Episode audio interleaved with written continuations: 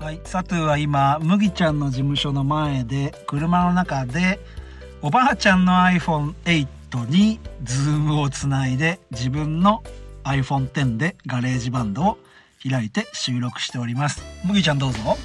情報が多すぎて多分で 今リスナーさんついてこれてないと思いますけど麦ちゃんです。えっ、ーい。僕はですね今、うん。アドリ僕の会社の事務所で、えーうん。自分の携帯に音声を入れてるわけではなく嘘つくな。サトゥーさんの iPad にのガレージバンドを開いて音を入れながら、うん。自分の携帯では大ちゃんサトゥーと3人で、えー会話ができるように Zoom を使ってるっていうちょっとわけのわからない 工作状況になってます。そうです。今麦ちゃんが横にいます。麦ちゃんに手を振ると見えます。こっちからは見えない。大ちゃん状況どうですか？はい、大ちゃんです。えっ、と今、えっ、とパソコンでズームを開いて、えっ、と皆さんと通信しながら、えっ、とタブレット、うん。iPad でえっ、と集音録音してますね。で脇ではうん iPhone でえっ、とうん皆様からのメッセージ等をえっ、と確認している次第でございます。おおすごい状況でヘッドホンもなかなかの重装備で大ちゃんはやっておメッりますね、セージも確認してるんですねそうそう見張ってくれてるはい、皆さんのメッセージはい確認してます。今日はいっちゃんとみーちゃんがお休みなんですよ。だけど本当はやっちゃんいる予定だったんですけどなんかいろいろハプニングがあって今ズームでズームで音が拾われずにそうですね。いない状況です。時期に入ってくるかもしれない。そしたら大ちゃんの方に電話が来るという算段になっておりますので。それでは農道富士山号行ってみよう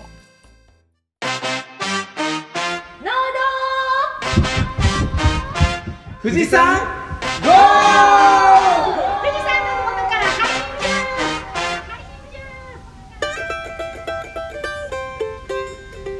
農道富士山号は静岡県富士宮市を中心に3人のパーソナリティとさまざまなゲストをお招きしてお送りする地元密着型農業系ポッドキャストです。パーソナリティは途絶えちゃった浩平さん。楽しかった？サトゥーと？Spotify 最高じゃんの麦ちゃんと。助成金や融資の、えー書類に追われている大ちゃんの。3人のパーソナリティでお送りします。せーの。よろしくお願いします。これは今日編集するからそれぞれの「よろしくお願いします」を合わせられるんだけど「よろしくお願いします」を言う長さがそれぞれ違うから難しいね。でも前回よりも全ちょっと出だしも然いいんじゃないましたね。うん思います。えっと大ちゃんの話振ると重たい雰囲気になるから麦ちゃんそうそう Spotify 入れた、Spotify 最高ですね。いいでしょ Spotify 今まで僕あの農業系ポッドキャストうん。ノーアルタカも、うん。あの夜の農家も聞けてなかったんですよ。う、ん。Google ポッドキャストで聞いてたもんで。はいはいはい。だけど Spotify に入れたら夜の農家も聞けるしいいね。ノーアルタカも聞けるしうん。すごい充実。一気になんか世界広がりました。ポッドキャスト予備校も聞けるじゃん。ポッドキャスト予備校も聞いてますよむちゃ勉強になるよね。むっちゃ勉強になります。なんか今まで1色のボールペンが3色ボールペンになった感じです。うんなんか例えがうん微妙って感じだね。実超は使いね勝手が良くなった。そうだね。実はねあの農道富士山号をえっと Apple Podcast Google Podcast Spotify ともう一個入れたの知ってる？大ちゃんわかる？いやわかんないです。最近僕リンク貼ってるんですよ。ヒマラヤっていうね音声コンテンツ。コンテンツ？音声アプリがあって。それもね農家の種が入れてたからね、入れてみた。へ中国で一番中国で一番大きいあれですよね、ああそうなの？の音声メディアあそうなんだ。ですよね。へーしるね。資本資本とかも全然違いますよ。あ本当。でヒマヒマラヤ入れてみました。だから4つから聞ける？状況になっております。世界中から聞いてるかもしれないですね、そうね。今日麦ちゃん Spotify で何聞いたの？今日聞いてたのはえー、クレイジーアグリジャパンとデータ CRJ と、うん CAJ、えー CAJ CAJ とあと夜の農家の、あいいね。えっ、と叩いちゃった鉄にゲスト鉄にゲスト回聞いてました。えかぼちゃ？うん。いやかぼちゃの1個前。1個前か。そうかそうかそううん。了解。ちょっと長くなりすぎるから大ちゃん重たい話どうぞ、えー、重たくなってすいません。い、えいえ全然。えっとまあ H の村ちょっと今休業してるんで、うんえっ、とまあ融資の方とうん。うんと雇用調整助成金、えっ、と、はいはい。はい雇ってる従業員の方に対しての休業保障のうん。助成金があるんで、それの手続きでちょっと今慣れない作業をしてうんうん。てんやわんやなんですけど、うん。まあ、ここの、ね、時期だからやっぱりできる仕事というかうん。今後ねこういうことは必ず発生するんでこれを機にいろいろはい慣れて勉強していきたいなと思ってる次第です。うん。耐え忍ぶって感じと一歩踏み出すっていう感じとね。そうですね。まあ詩の種耐え忍ぶのも今頑張ってますけど前に一歩進む裏でいろいろやってるんでうん。後々また報告できたらなとは思ってます。なんかさ農業者って保険あるじゃん。収入保険みたいなのああ H の村はやってないの？やってないですね。麦ちゃんとこは？やってないですね。あそうか。収入保険なんかもね入ってる人だと販売がうまくいかなくてもそういうのもあったりするよね。うーん。すごい保険のカバーですもんね、そうだね。こちらも去年説明聞いたけどうん。3年目あ今年か今年4年目からちょっと入ろうかなと思って算段してたところだったんですけど、あちょっとねどんな感じになるかちょっとこの状況下で分かんなくなりましたけどね。そうだね。じゃあ私のトークに入っちゃいますけどなんかくしくもこの3人があの農業系ポッドキャストズーム飲み会に参加していた3人だっていうね。あですね。自分何もあの本当に聞き戦で本当に申し訳なかったです。大ちゃん見てるだけだったもんね。入るタイミングと出るタイミングが本当に分かんなくて。いや実は一応リスナーさんに説明すると大変失礼な。あの先日農家の種のつるちゃんが農業系ポッドキャストズーム飲み会やりましょうっていうことで19時にツイッターの DM で連絡をくれて急遽20時からやりますってことで僕はコンビニにビールを3リッターぐらい買いに行って飲み会をやりましたところ麦ちゃんも大ちゃんも来てくれて。えっと来てた人って麦ちゃん誰がいたっけ？僕は初めのちょろっとしか入れなく、うん。9時ぐらいまでかな。9時ぐらいまでしか入れなかったけど、まあ鶴ちゃん、うん。主犯者の鶴ちゃん。主犯者？主犯者。主催者鶴ちゃんとあと慎吾さん。うん。あの楽しきラジオのね、ー、楽しきラジオのうん、慎吾さん。宮崎県代表。で、えー、あとはガス屋さん。CAJ 話題の。CAJ クレイジーガス屋さんやアグリジャパン。べえなやっぱ。ガス一屋さん面生瓶白かっ抱えて飲んでたもん。ね。マジっすか？ああやることなすことガス屋さんは規格外だね。いやガス屋さんのなんか話のテンポとか、こう言葉のチョイスとかすっげえ面白かったっすね、そうだね。あと誰がいました？あとはあのノーアルタカのお二人そうだもカンタさんとシュンさんね。あと僕が行ってた時はそんなもんだったかな。じゃあ最後まで聞いてた大ちゃんあと誰が来てくれたいましたか？あとヤギの農家のあヤギさんねヤギさん。ヤギさんもそうですね、僕が入れ違いぐらいで、うん。ヤギの農業のヤギさんもねうん。タバコ農家ですね来てくださいましたね。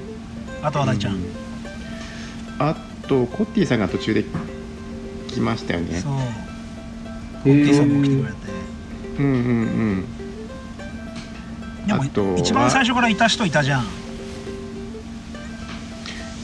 一番最初からマイク構えていたのが浩平さんあの夜の農家の浩平さんパッて映り出した瞬間マイク構えてるからやばいなんか録音するのかなって思ってなんかオーディオインターフェースつないでこのズームの飲み会の録音するのかなって思ってたら全然浩平さんの声聞こえてこなくなってじきに画像すら消えてみんなでツイッターであの途絶えた夜の農家っていう「ハッシュタグ途絶えた夜の農家」っていうつぶやきをみんなでしだすっていう悪ノリをしてたね大地。浩平さんすっごい面白かったですね。真面目な話してる途中で浩平さんの声入ってくんだよね。ね浩平さんの音はこっちに聞こえるけどうん。浩、平さん側にはこっちで話してる音が聞こえていないっていう状況で、うん。なんで僕だけ入られへんねんって言ってたね 困った困った独り言だけが聞こえてましたね。そうそうそうそうそう。心の叫びが出てましたね。いやだけど俺一番あの今回のズーム飲み会鶴ちゃんが企画してくれてすごい嬉しかったのはあのシカヘデキロの A ちゃんにあのズームでお話ができたところが一番俺の中ではヒットで、えなんかシカヘデキロやっぱ俺好きな番組の一つだから A ちゃんとお話できたのがねちょっとね鳥肌もんだった。だってサトゥーはシカヘデケロ何ループ聞いたんでしたっけ？何ループってもう数えきれないぐらいね最初の頃。ポッドキャスト聞き始めたぐらいって本当農家の種とシカヘデケロとクレイジーアグリジャパンとお味噌汁ラジオひたすら3回ぐらい毎回聞いてた。なんか僕とあ初めてそのサトゥーからポッドキャストの説明を聞いた時にすで、にもう3ループしてるって言ってましたもんね。そうそうそう。もう聞きまくってたからね農業系ポッドキャスト。いやすごい楽しかったね。大ちゃん聞こえてる？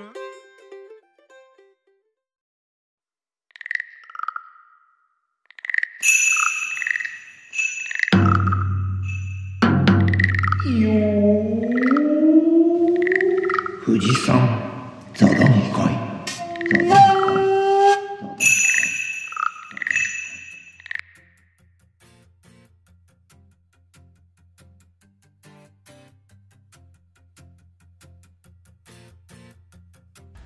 富士山座談会はサトゥが農道富士山号メンバーの仕事やプライベートについてインタビューしながら深掘りしていくコーナーです。よろしくお願いします。記念すべき第1回は一番最初に農道富士山号のスカウトをした麦ちゃんでございます。麦ちゃん自己紹介どうぞ。はい。麦ちゃんで名前だけ？パーソパーソナリティ歴半年になりましたね。もうついに。そうだね。半年になったね。9月の17日スタートだもんね。あれ9月でしたっけ？配信が9月だった。ああそっかそっか。そうそうそう。そうしたらもう半年どころじゃないですよね。もうもっといってますね。うんうんうんうん。いやーやってきましたね。あのー今回とにかく麦ちゃんと農業それからアドリというね農業生産法人の立ち上げ、はい。そして今の現状までのところをさらっと30分ぐらいで話聞いていこうと思いますが準備はよろしいでしょうか、はい。大丈夫です。あれ？大丈夫？はい ?OK はい。麦ちゃんさあの前の仕事のことさらっと大学卒業してはい。何の仕事してたかさらっと教えて。あそうですね。僕前の仕事はですね、まああのー東海地方を中心に近畿、まあ近畿東海ですねを中心に展開していた農業専門の小売店での会社で勤めてました。東海も手出してたんだねその会社。というか本社が東海地方ですね。あそうなんだ。そうです。で関西方面とまあ東海は静岡まで。うんうんうんっていう感じで。麦ちゃんの仕事的にはさ種とかさ苗詳しいじゃん。はいはいはい。し資材をあれ？販売してた？資材苗種。まあ資材って全てですけどね、農薬うんうん肥料、うん。うん。ビニールハウス。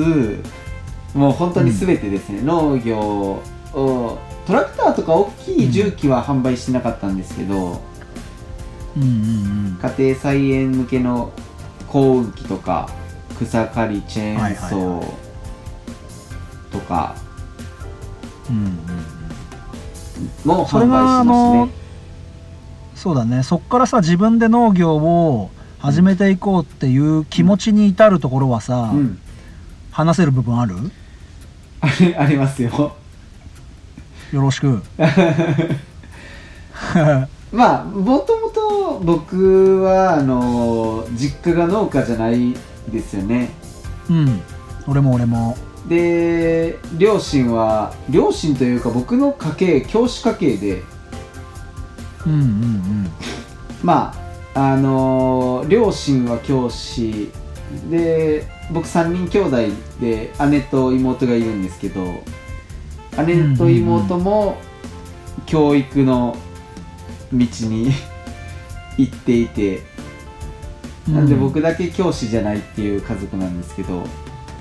うんうんで、まあ大学も全然そんな農業と関係のある大学じゃなかったんですけど、うんはいはいはい。まあ就職しようとするときにこうどんな業界に今後自分が進んでいこうかなって思ったときになんかちょうど食料自給率がすごいこうその時40%切るぞとか言ってかなりなんか社会問題だみたいな感じになってたんですよね。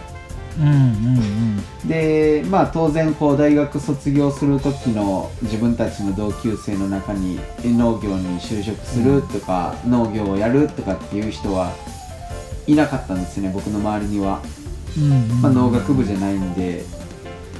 で、まあそんな中でこう自分たちのこう若い人たちが農業にやっぱり参入しないっていうのは日本の農業が衰退していくのはまずいなと思ってうん。なんかその日本の農業がどうやったら元気になるかなみたいなことをいろいろ考えていて、うん。で農業ってまあイメージですけど儲からないっていうイメージあるじゃないですか、うんうんなんかその時僕ら就職する時って IT バブルとかの時代じゃないですか。六本木ヒル,、ヒルズ族とかの時代じゃないですか、うんうん多分えっ、とサトゥー大ちゃん。大ちゃんちょっともうちょっと下かな。サトゥーうんうん。そう世代、だね。いっちゃんみーちゃん世代は、そうだね IT 全盛期で IT まあそういう僕らは大体そういう風な道に行くような学部だったんで、まあ、そっちに行けば大体給料もいいし、なんかうん。ちょっとまあエリートみたいな感じになれるけど本当にそれでいいのかなみたいな、まあ情報っていうのがすごい情報処理とかっていう言葉がすごい出てきてさうん。大学でもパソコン一人一台とかさはい。もうそういうな出てきた時代だったよね。そうですね。その今あのさっき言ってた資材とか売る会社からさうん。自分で独立しようって思うのはさもう大学の時から決めてたの？いやそれがですねまあ僕もともとその農家じゃないので、農業を実際にやろうとは思わなかったんですよ、で日本の農業をどうやったらこう元気にできるというかなんかもっとこう農業が魅力的な産業になってればみんなつくのになと思って、でその農業って儲からないイメージがあるもんで、なんかそのみんながもっと儲かるっていうような業界例えばそういう僕らの就職するときに IT 関係の業界みたいな感じでなんかあの業界すごい儲かりそうだからみんな行くぞみたいな感じじゃないですか、うん。なんか IT 系ってそん、僕らの時はそんな感じだったんですよ。何するかちょっとよくわかんないけどなんかうん。儲かりそうだねみたいな。だから、ん。その IT 関係に勤めるみたいなとりあえず。うん。で農業も何何するかわかんないけどまあちょっと儲かりそうだから農業やりたいっていう人が増えれば、こう農業もっと活性化するなと思ったもんでその業界自体が、だから自分がやるってなったの？あそうまだまだまだ先なんですけど。うん。ちゃんと業界自体がなんかもっと利益が循環するような業界になる貢献をしたいなと思ってで、うん。そこの会社で農業コンサルティングとかをやってたもんでうんうんでそこの会社に入って農家さんの利益の出るサポートをしていこうっていう感じでそこの会社に入ったんですようん。うね、ん。うん。でそこの会社に入ってまあいろいろなことを勉強していく中でで自分のアドバイスでこう農家さんが儲かってきたりとか当然していくんですけど、やっぱ自分の触れ合う農家さんしか儲かっていかないんですよね、うんうん。その歯車が大きくならないというか、こう業界日本の業界自体を動かすまでに相当これ時間かかるなと思ってうん。でどうやったらもっと大きい歯車になるかなって自分なりに考えた時にやっぱ自分で一回やってみて、で実際その儲かるビジネスモデルを作り上げれればそれを波及することの方が大きいなと思って。まずやってみようって感じで飛び込んでみ見るっていう頭が少し出てきたってことか。そうですね。そのタイミングですね。あの農家さんに自分のアドバイスしてでまあそれ、うん。その通りというかその意見を踏まえてちょっといろいろ試してもらったらなんか結果出てきて、うん。コストが下がって売り上げが上がったりとか出てきた時に自分をモデルにしようと思ったってことか。そうですね。すごいこれなんかまあ土壌分析とかをメインでやってたんですけど積設計とか。うん。うん。でその技術とかをもっと広げたいけど自分の行動できるエリアって限られてて。うんなかなかその広が広がっていかないというか広げれなかったので、でそのタイミングでもっとどうやったら広げれるかなって思い出してからですね農業をやろうって思ったのは、うんうんうん。そっからさこのえっと要は会社から富士宮でっていうところまでが多分その、うん。まあ青年収納と給付金とかの研修期間でそこにたどり着いてくると思うんだけどはい。ちょっと駆け足であれなんだけどさ会社辞めてうん。やろうっていう決断をするにはさそのここでやるってイメージがついてこないとなかなか踏み出せないじゃん。漠然とはい農業やろうっつってはい。この富士宮の地に来るっていうことはないと思うもんではい。その最要要素って何があったの？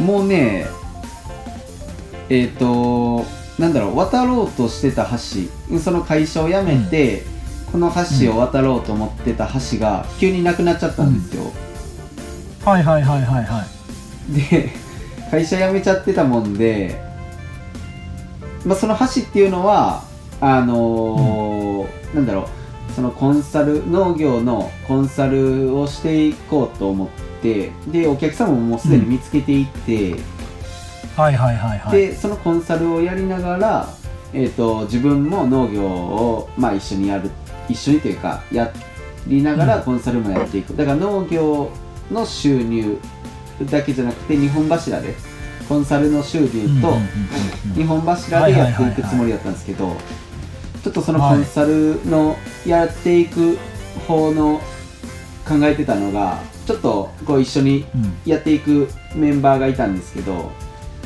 そのメンバーがちょっといろいろあって、あのーできなくなっちゃって、でそのコンサルのうんうん一本柱がなくなっちゃってで農業うんしかなくなったというか、で、はいはい。生産側にもう完全に舵切ったわけだ。そうですねで当然僕実家奈良なのでその時も奈良に住んでて奈良の吉野っていう場所。うん。浩平さん浩平あの夜の農家の浩平さんとどっちかというと近いですよね。隣だ。僕和歌山の橋本で勤めてたんですよ。でもっと南の、和歌山市とか岩出市とかその辺とかにもよく、ん。ごぼうとかも行ってたんですけど、うん吉野の桜の吉野だね。そうですね。秀吉が桜の花見をした有名な吉野なんですけどそこに住んでて、で、まあ、その辺りで農地探してたんですけど見や見つけれなくて。ではいはいはいはい。もう農地をとにとにかく農地を探してでたまたま見つかったというか借りれたのが富士宮だったので流れ着いたって感じです。その農地探してる段階でネギっていうのはあったの？ないですね。おー。いやまだ農地探してる段階では何の作物を作るかってことは決めてなかったってこと？そうですね。もう普通にねえっ、となんだろうその時期時期の作物を作る予定で計画してましたよ。この時期にはこんなで基本は路地だったんだ。みたいな。そうそうですね。もう資金ももともとなかったので。でもさうん。ああ農業経験は生産者としてはないわけじゃん。ないです。でその研修をやったんだよね。そうですね。農地見つかってから研修をやりましたね。ああ農地見つかってからやったんだ。そうですそうです。じゃあ農地ありきでそこで農業をやるための要は準備型じゃねえや準備型か。そうですね。なんか独立する前の準備期間として補助金がもらえるみたいなうん。制度はそのもともとの300万円以下まで300万円以下の場合に150万円まで補填してくれるんだよね。そうですね。なんかそんな感じの制度です。で2年間だけ？そうですね。で僕ら準備型は1年間だけしか結局受けてないんですけど。ああで結構すんなりいったねじゃあ生産まで。生産まですんなりいきましたね。すすんなりいったんですかね？ちょっとよくわかんないですけど。だってさ農地決めてさ、はい。何の作物作るかっていうのはさはい。要はその研修やる先がはい、ありきでうん。生産に入れたってことだよね、もうそうですね。そうです。そうです。そうだ俺とかさ今農の雇用で今いちご農家に勤めてるけどはい。結局独立したら研修先要は農の雇用で雇ってもらってた研修先先とのつながりが強いとはい。経営開始型ってその麦ちゃんが1年終えて乗り込んできた経営開始型っていうその経営者になるためのステップにはい。入るのにはダメになるさ。研修先とのつながりが強いとダメなんだよ。えそうなんですか？そう。だから俺は基本的に研修先とのつながりで独立してるみたいな形ではなくて自分で独立できるっていう状態になるとこまでいかないと審査通んないんだよ。へえただ麦ちゃんはそのう売るってところと研修ってところがいや作って売るってところと研修がつながってるねしっかりね。そうですね。だから僕らの時はそれが OK だったってことですかね。多分ねその研修先が準備型の研修先としてうん。しっかりとした足場だったんだよねきっと。あーそうですね。なんか一応その僕が研修させていただいてた農業生産法人はなんか一応県でも認定されてる。あその後ですけど僕らがうんね。第1号というか、その僕らが農業を始めたいってなって、で無理やりそこで研修をさせてほしいって言ってでそこから同時で認可を受けたって感じなんですけど、研修先も研修生を受け入れる認可を僕らを受け入れるために取ったっていう感じで全てゼロ,、うんうんうん。ゼロから 一緒にやっていったって感じですね、今も研修生何人も受け入れててすごいことになってるみたいですけどね。うん、で俺だから自分が農業やろうって決めた時にはい。東京の農業フェアに行った時にねその麦ちゃんの研修先の社長さんにお会いしてああそうですね。お話を聞いたんだよね、うんうんうん、うん、そこでもうアドリの存在は知ってたんだけどあそのどういう組織でどういうふうにすそうそう知ってたよ。ええ。うん。でえっとまあ富士農林事務所でアドリの話とか聞いてたわけよ。ほーでそこの富士農林事務所の対応でちょっといろいろ思うところがあって東京まで思い切って農業フェアまで行って視野広げようって思ってそこで麦ちゃんの研修先の企業さんに出会ってへえなのでその時から麦ちゃんと会って話をしたいなってずっと思ってたわけよ。へえ だからあの高校の野球部の後輩の N さんが 麦ちゃんと木舟っていうお好み焼き屋でセッティングをするって、ね、ボンド塾のつながりでするってなった時にはあややっぱこのタイミングが来たかぐらいの感じで。すごいつながりですもんね。僕と佐藤さんの共通の知人がたまたまいたんですよね。僕と佐藤さんが出会う前に。うん、、そう。うん。でなんかその共通の知人がちょうどその2人を合わせたいって思ってたんですよね。なんかそうそうそたまたまううん。でそこでで俺はもうその時農業やるって決めてたから。あそうですね。うんうん。言ってましたもんねその時。で全てのパーツがマッチしたっていう感じがあの日だった。えー、引き寄せましたね。ごめんそう俺ごめんごめん俺の話じゃねえんだこれ今。このコーナー麦ちゃんの話なんだよね。その研修って何やったの？研修ネギ作ってましたよ。あ実際もう生産の研修やったわけだ、そうですね。でねそのあれは知識の方もやった？知識はね僕もともとそのえっ、と前の会社で勤めてた時の店舗の半分以上がね、今まあ同じ品種じゃないんですけどあのネギを作ってて、なんでね、うんうんうんそのもともと知識もあったんですよね。その偉そうにも農家さんにアドバイスとかしてたんで、うん。で俺さその麦ちゃんが勤めてた研修先の説明を受けた時に結構座学もカリキュラムに入ってるじゃんね、へえ、入ってたんだよ。そうそう入ってたんで麦ちゃんも受けてんのかなと思ったけどでも1年でって言ってるから結構だから前の仕事のキャリアが生きてすんなり現場に入ってるんだなっていうのをすごく勝手に思ってたんだよ。あそうですね。そのほぼほぼもう前の仕事の知識がなかったらできてないと思いますね。うんうんうん。でそこは強みだよね。そうですね。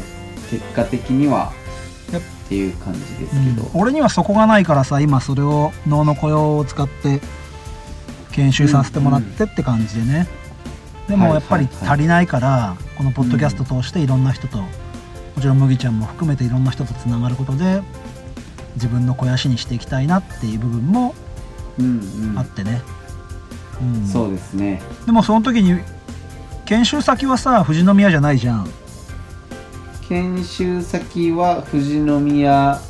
あふそう会社は富士宮じゃないですね。だ富士宮で研修してたの？富士宮の畑で研修してましたよ。ああじゃあすんなりだね本当に。だけどその会社のある方の畑にも行ったりしてましたね。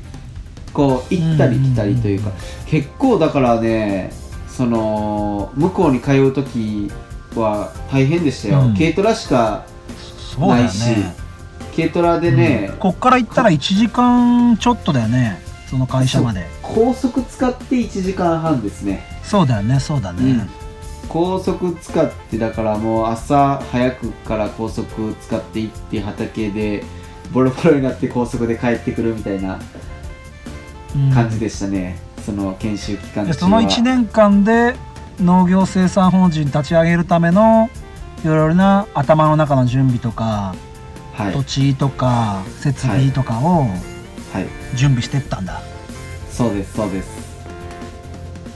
ごめんあの時系列でスイスイスイスイ進んでさこのアドリ立ち上げて今やってることのとこも行きたいもんでさ、はい。ここまでスイスイスイスイ持ってきちゃったけどさ、はい。ここまでなんか付け加えて伝えておきたいこととかある？もしなければここで大ちゃんを呼んで質問タイムやろうかなって。そうですね。まあなんですかね。僕がその農業をやってる目的がその一番はそのなんだろう農業を通じてお金を稼ぐっていうのは目的じゃなくてその、うんうんうんどうやったらその農業っていう仕事まあもちろん作物によって全然違うんですけどどうやったら利益が残せるかっていうのを考えるのが目的というかうんうんうん会社をやってるのが。うん。なんかそれをノウハウとしてこう積み上げて横展開したいっていう感じ。うんうんうん。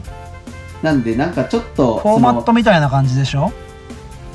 そうですね。なんかまあモデル農業を成功させるためのモデルフォーマットテンプレートみたいな。そうですね。そこが一う番ん。肝というか、なんで農業がや農業っていうか生産がやりたくて生産をやってるわけじゃないというかちょっとなんかややこしいですけど、うん。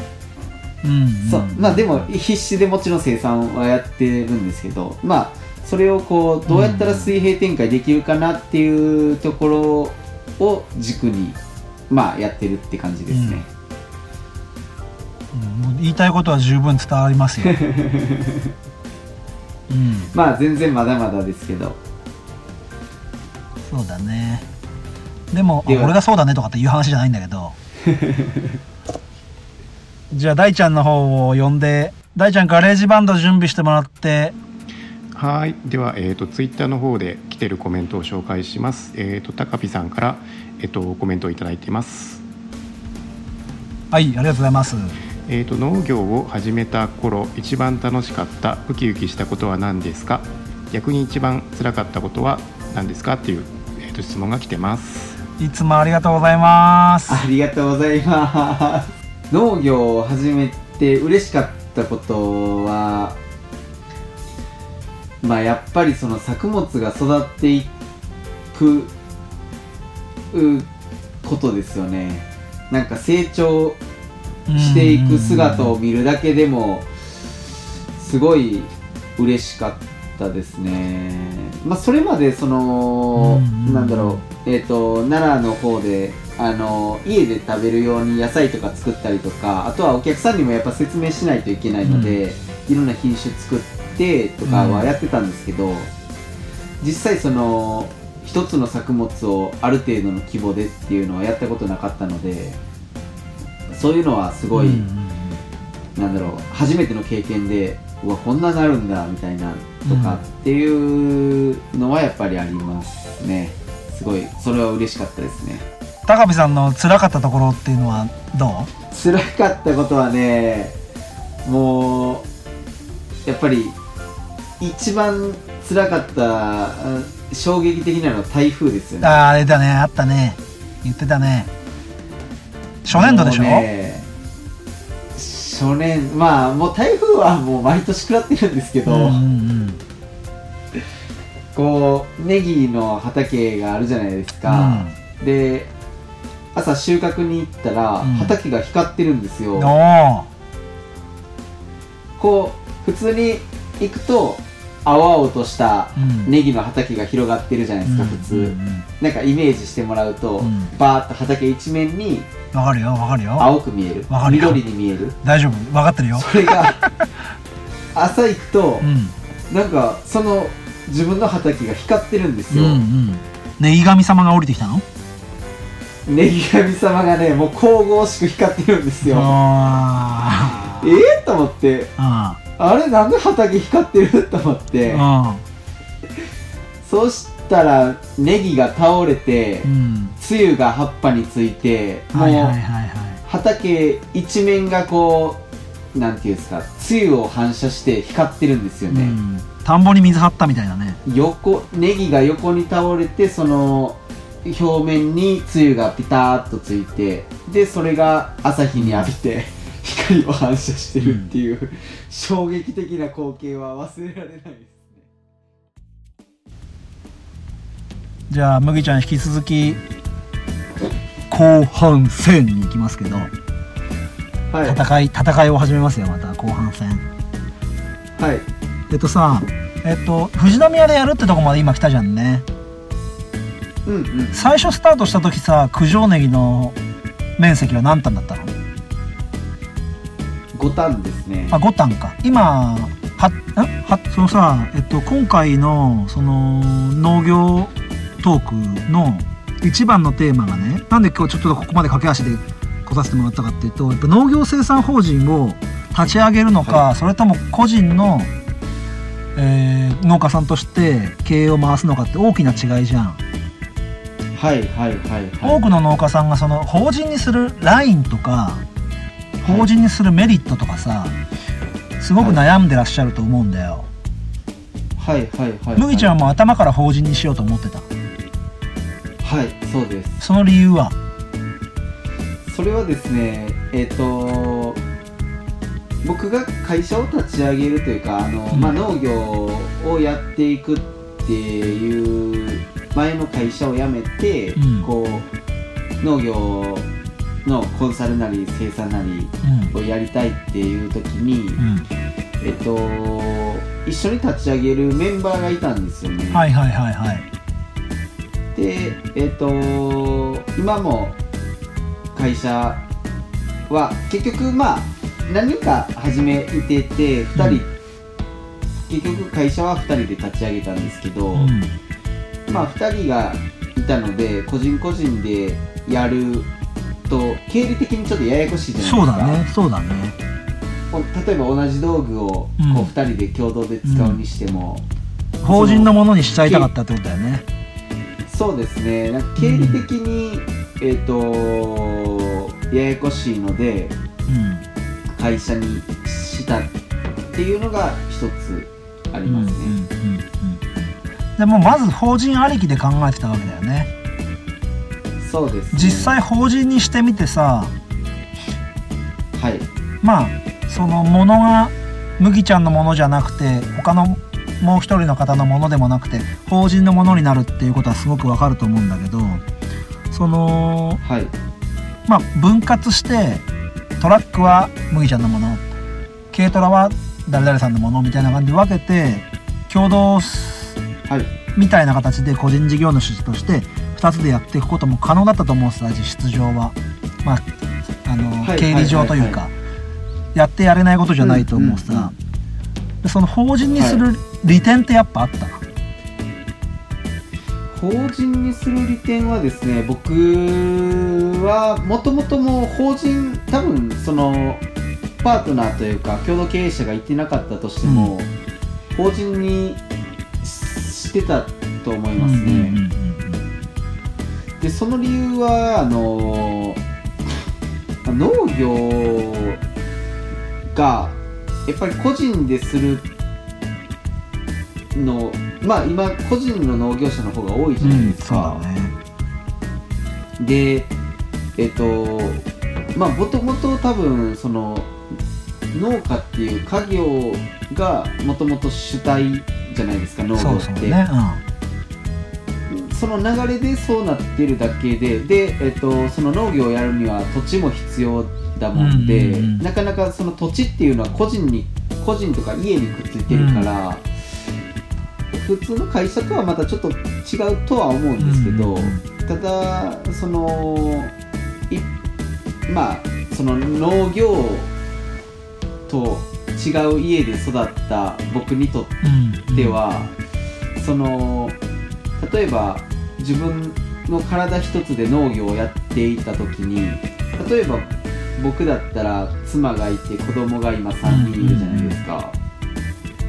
で僕が農業をやっている時に例えば僕が体を壊したりわかるわ風邪をひいたうん。何か入院を急にしないといけない。僕もともと体もそんなに強い方じゃないんですよ。ちっちゃい時には入退院を繰り返したりしてたので、なのでその誰かの助けっていうのは僕はないとやっていけないなって思うタイプなので、で助けが必要になるう前提でいくとやっぱり個人でやるっていうのは難しいなと思ってたので。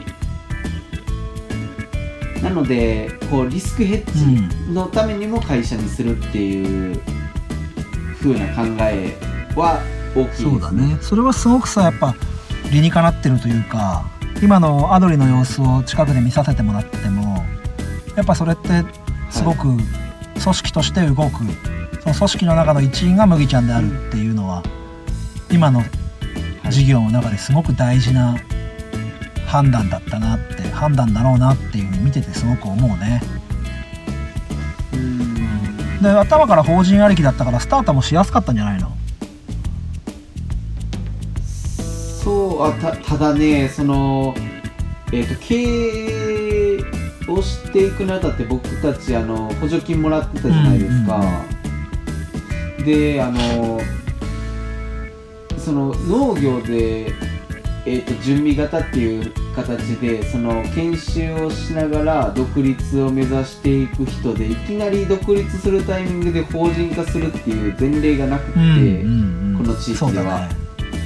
なんで、えー、とそのその時の市役所の担当の人も、もう全然ちょっとわけわからなくなってて、なんでねもうその補助金の取り扱い方とか、初年度は言ってたこととなんか結局違うかったりとうんか、うんうんなんで初年度ねその補助金の絡みのせいですっごい赤字になったりしましたね、結局富士宮はさやっぱり新規収納で入ってくってその開始型もらうにしてもやっぱ有機農業の方がね、はい。すごく多いんだよね。圧倒的に多いみたいでです、ね、大体少量多品目でやられてる方が多いから個人でね申請してる方が多い中で麦ちゃんが法人っていうのでね、はいはい。うん。うんそこら辺が行政もうまくできなかった部分ではあったのかな、はいそうですうねん。そこら辺の書類上の書類上っていうか、まあ、行政とのやり取りの中でマイナスが出ちゃったっていうのはさまあそれだけそれだけじゃないと思うけど、マイナスが出ちゃう難しさっていうのはやっぱ1年目からすごい味わった。もうすっごいショックでしたね。やっぱり計算上というかこう机上の空論では黒になる計画を立てるじゃないですか。ね。俺もそうだもん。でその補助金云々の絡みでうんうん百万の赤字になるっていうのが途中で分かって、うんうんうんで結構それはショックでしたね、思い描いてたものとさ現実っていうのはさ、はい。何パーセントぐらいうんかな、ん。えっ、と思い描いてたものを100だとすると現実は何パーセントぐらいだった。お金とかの問題じゃなくて自分の理想とする1年目のを100だとした時に現実は何パーセントぐらいまで来れた、いや100以上ですあ？ね100以上ってことはもう現実かなってるじゃんそう。もうね できすぎぐらいできましたね。まあ数字的には全然あ赤字はあるんだけ数ど自分のやりたいことはできてたってことね、うん。おお字そうね。今聞いてる全ての人がびっくりしたと思う。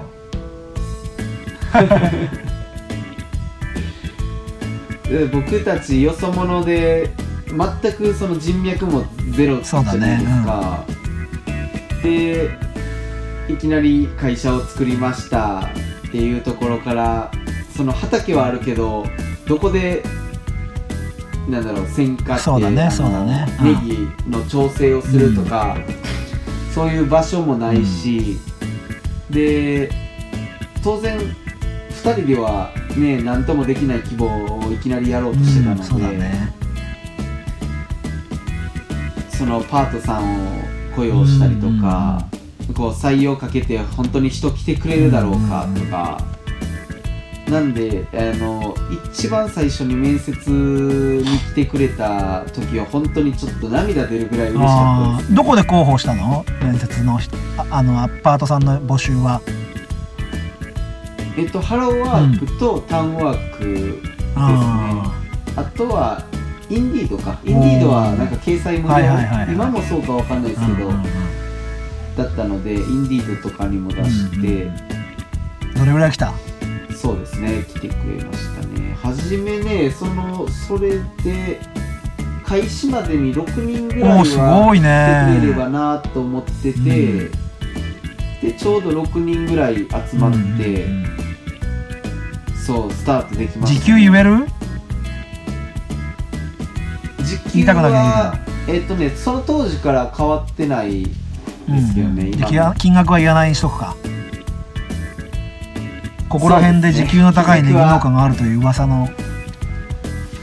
いや高高くはないと思うんですけど。でここまでさまあ倫理法人会とかさいろんな方と触れ合ったりとかしながらさ自分の経営見つめ直したり、はいはい。その自分が、まあ、社会教育としてこう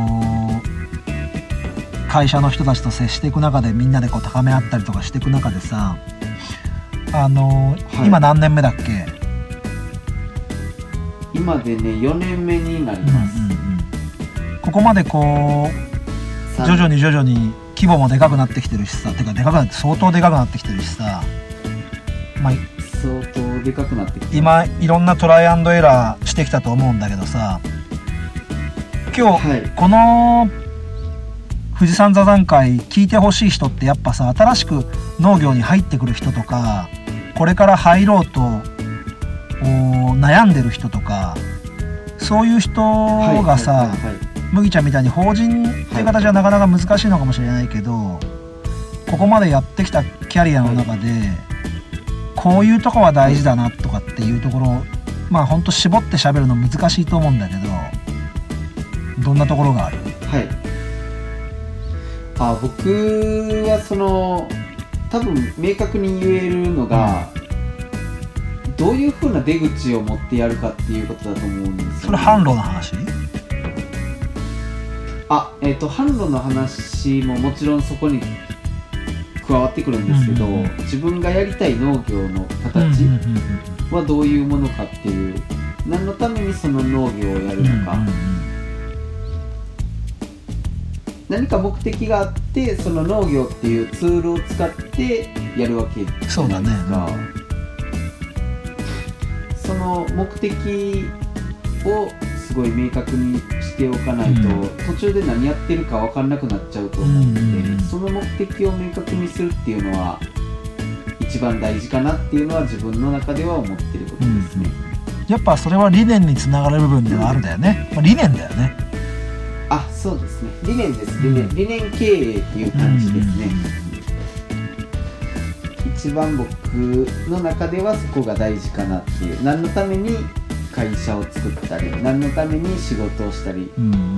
で経営的に判断する時もその自分たちの理念にマッチする方を判断していくっていううん感じですね、そうだねそうなのでこう例えばこうなんだろうえっ、と食っていうものを楽しむ人たちのために貢献したいっていう思いがあったら、やっぱその人たちをこう楽しませるためにどういう農業のスタイルをしていくかとかっていうやっぱり旬のものを美味しいまま届けたいっていう風な思いがあればやっぱり旬のものを作っていったりとかっていう農業スタイルになると思うし、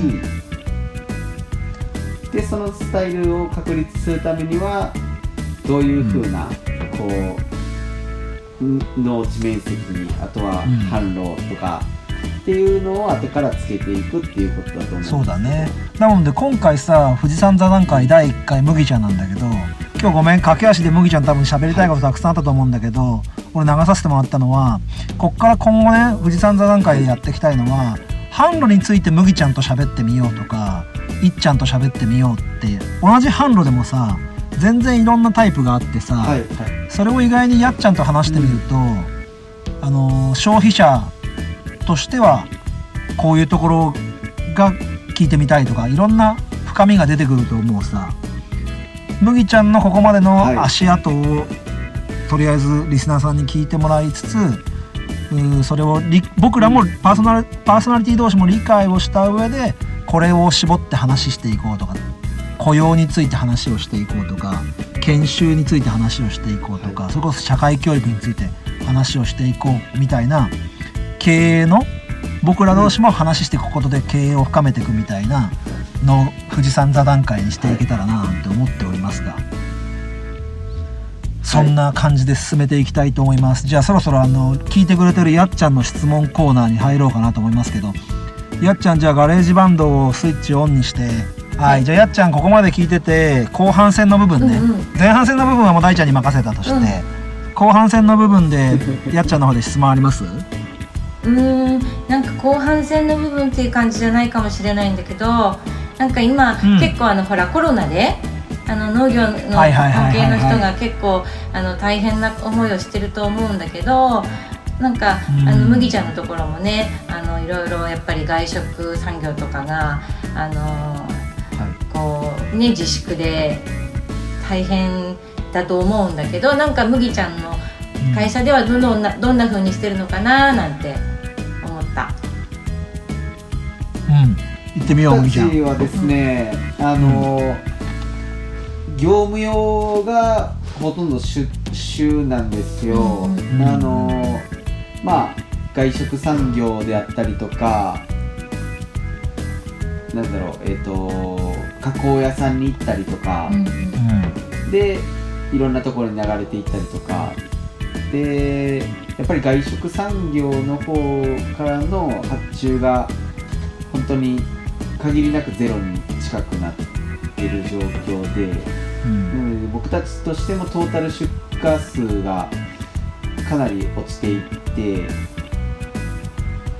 なかなか厳しい状況になりつつある中で、で前からすごいやりたかったことに今少しずつ挑戦をしていてあの僕たち富士宮でネギを作ってるのにほとんど富士宮で流通してないっていうジレンマをずっと抱えてて、そうだね。うん。で僕の一番理想的な農業のスタイルっていうのは地産地消なんですけどうん。それとかけ離れてる農業の形態に今なっているのでまあその一般消費者というか一番使用してくれる一般家庭に向けて販売をしていこうっていうような取り組みを今少しずつやっているところですね。じゃあやっちゃんの質問タイムはここまでにして大ちゃんオープンチャットの方どうですか？LINE のオープンチャットの方で八木野農業の八木さんから、えー、と質問いただいてます。えっ、と麦ちゃんへの質問ですえーパートさんを10人ぐらい雇ってらっしゃると思いますがもともと会社経営スタートを考えて収納しましたか？あとパートさんの年齢層パート求人には人は来てますか？えーとかっこ僕の地域では求人を出しても人が来ないので点々点あと今後はネギを増やすのか違う野菜を栽培するのか聞きたいですっていう質問をいただいてます。1個目の質問はさもうさっき答えれてるよね。そうですね。だから年齢とかそのところだね。そうですね。えっとパートさんの年齢層はですねえっとまあ女性が多くてまあ若干女性の方が多いっていう感じでで年齢層としては下は20代から上は70代まで。うちらは年齢不問っていう感じにしていて何歳って区切ってないので割と年配の方なんかもう60超えると他では雇ってもらえないから面接に来ましたっていう方もすごい多くて面接は割とそういう年齢の方60超えた方が結構面接を受けにてくれますね。昨日も来てくれたし今日も来てくれたし来週も2件ぐらい面接が入ってたりとか。すごいね。割とでもやっぱり60超えてる方が多いですけど。麦ちゃんネギネギ以外やるかって聞かれてるけどどう？ネギ以外は将来的にはやりたいなと思ってます。将来的には？はい。今の見通し的に何年後にはできそうとかある？ネギがですねどこまでいけるかっていうのがわからないんですけど業務用のネギとしては来年数年うまくいけばある程度確立するなっていう感じを持っているので、うんうん。でその業務用として年間ずっと台風が来ようが寒波が来ようが一定の量を出すことができれば小売りの方にチャレンジして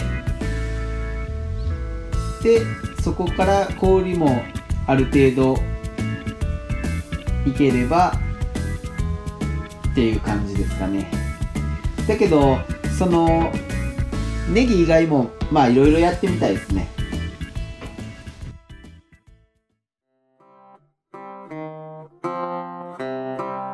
この状況の中で一番ベストなスタイルで今日収録できてるもんでこれを続けていければなって思うのでね頑張っていきましょははーい。